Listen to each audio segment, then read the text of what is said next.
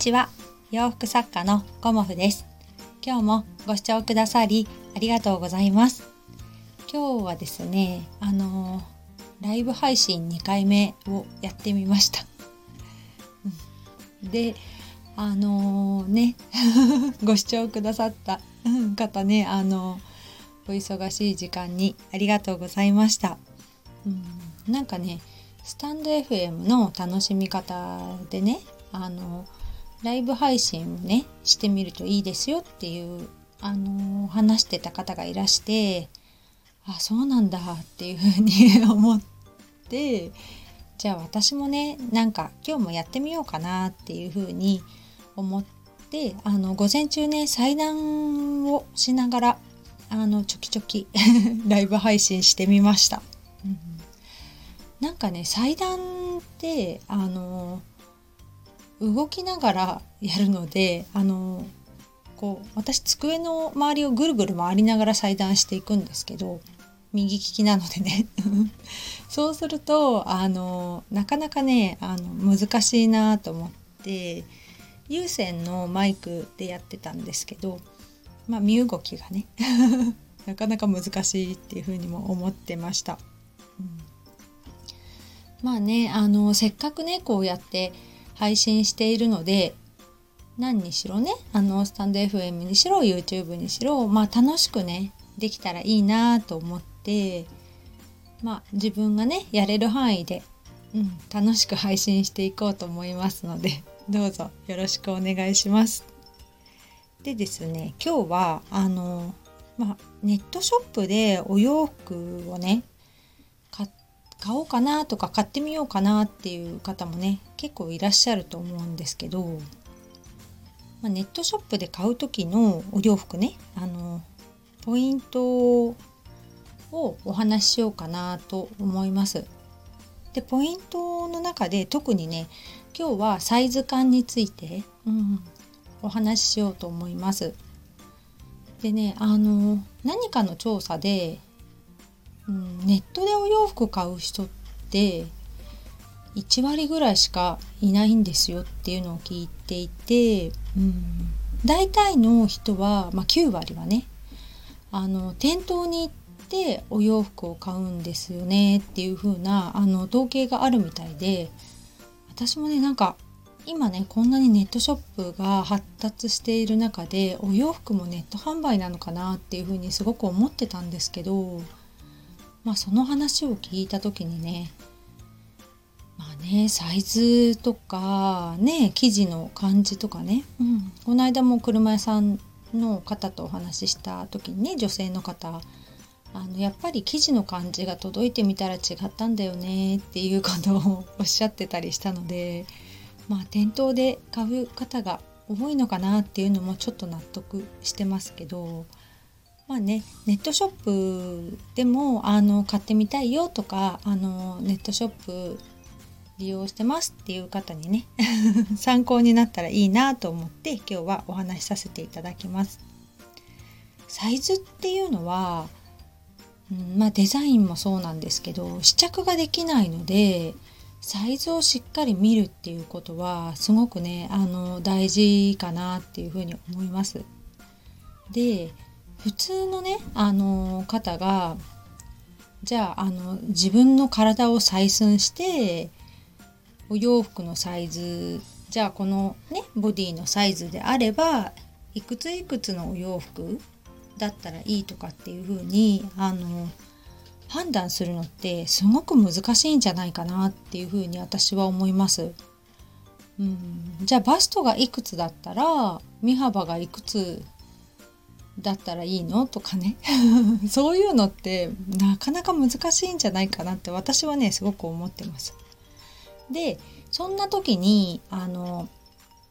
何を参考にしたらいいかっていうので、私のおすすめは、自分がお持ちのねお洋服ですごく着心地がいいね、よくていつも着ちゃうお洋服ってあると思うんですよね。で、それがM とか L とかっていう風に書いてはあると思うんですけど、M とか L とかの定義って当てにならないのでまあね、そんなこと言ったらいけないんですけど、やっぱりそこのね、ブランドによって M とか L とかってやっぱりばらつきがあるので、その M とか L とかっていうので決めないで、自分が一番着心地がいいと思ってるお洋服で、身幅とかねを採寸っていうか測って、それに近いサイズのものを選ぶといいかなっていうふうに思います。自分が今着ていて着心地がいいお洋服っていうのはサイズ感が合ってるっていうことなので、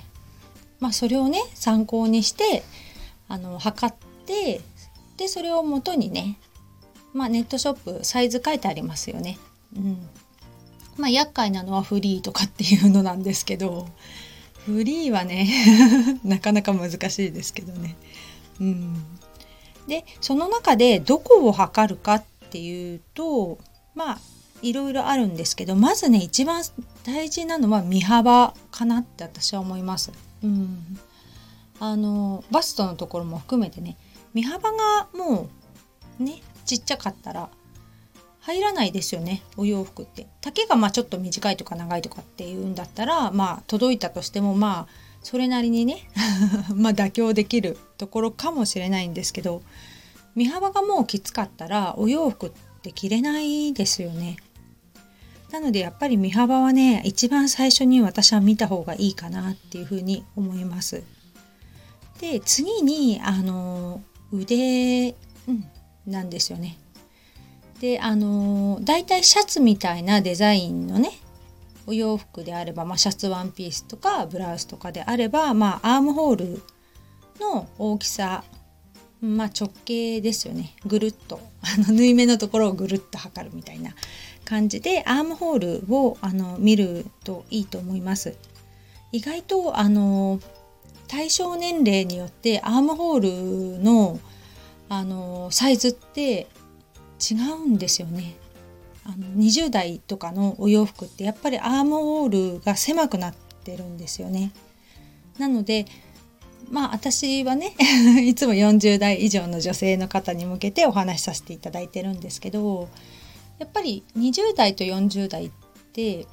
体重が同じだったとしても腕のね太さがねやっぱり違うと思うんですよね。なのでアームホールはねきちっと見られた方がいいと思います。今ねだいたいそのシャツのようなねお袖のデザインとかドロップショルダー、あとラグラン袖みたいなものとかいろいろあるんですけど、ドロップショルダーとかだったら全然ねゆったりしてるのでね、あとドルマン袖だとかね、そういうものは基本的にゆったりしているので、そこまでね気にしなくていいと思うんですけど、気をつけるのはシャツワンピースみたいなものですよね。アームホールがちゃんと測れるものは測ってみたらいいかなっていうふうに思います。他にもねお袖の丈とかね、お袖の丈って結構お袖の長さってお袖っていうか腕の長さですよね。身長に比例してくるので、例えばねモデルさんの身長がね、155センチの方がこのぐらいっていう風にされていた場合、160センチの方だとやっぱり腕の長さがちょっと違うので、お袖のね感じも変わってきちゃうというか短くなっちゃうと思うんですよね。なのでそういうのもねご身長ね、モデルさんの身長とか自分の身長とかっていうのも加味してお袖の長さはね見られるといいかと思います。であと着丈ですよね。着丈も結構長めだと120とか125センチとか長めのね、もっと長いワンピースもありますけどあったりとか、逆にね100センチぐらいの短いものもあるんですけど、ご自分がね着られるちょうどいい丈っていうのがあると思うんですよね。だからその丈に近いもの、もう全く一緒っていうのはねなかなか難しいので、まあ、1センチ2センチだったらもう私の中では誤差だと思ってるんですけど、まあ、その辺もね自分でこの丈が好きっていうのがあると思うので、ご自分のねお好きな丈を見るといいと思います。で今ねご自分の持たれているお洋服、まあ、今ワンピースについて今日はご説明したんですけど、お洋服でね測るときに伸びない生地で作ってあるお洋服でないとうまくサイズ感がね測れないので、こう綿ジャージみたいな生地とか綿ニットみたいな生地ですごく着心地がいいんですっていうお洋服は置いた時と着た時と、まあ、生地に伸縮性があるので着た時絶対伸びてますよね。なので T シャツみたいなものはちょっと気をつけて T シャツ地みたいなねとかカットソーとかそういうものは若干伸びているので、伸びている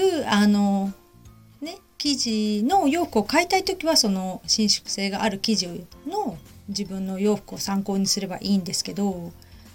ね、T シャツの身幅を測ってリネンのお洋服の身幅で買うっていうのはちょっとね伸びないので、リネンの方がね、なので伸びないお洋服と伸びるお洋服を基準にして測るっていうのはちょっと基準にならないので、基本的に似たような素材、まあ、伸びるか伸びないかですよね。うん。まあ、綿とか麻とか綿麻とか、まあ、伸びないお洋服は伸びないお洋服を基準にして測るとか、まあ、T シャツとかはね伸びたりするので、そういう時は T シャツは T シャツで比べるとかっていう風にされた方がいいかと思います。うん、まあパンツとかねスカートとかもまあいろいろあるんですけど今日はねワンピースを主にね例に挙げてお話しさせていただきました。うん、これをね測ってるだけでネットショップのお洋服の失敗がね少なくなるかなっていう風に思います。うん、やっぱりね気に入って買う時ってね届くまで本当にワクワクするし、来た時ねすごく嬉しいですよね。でそこで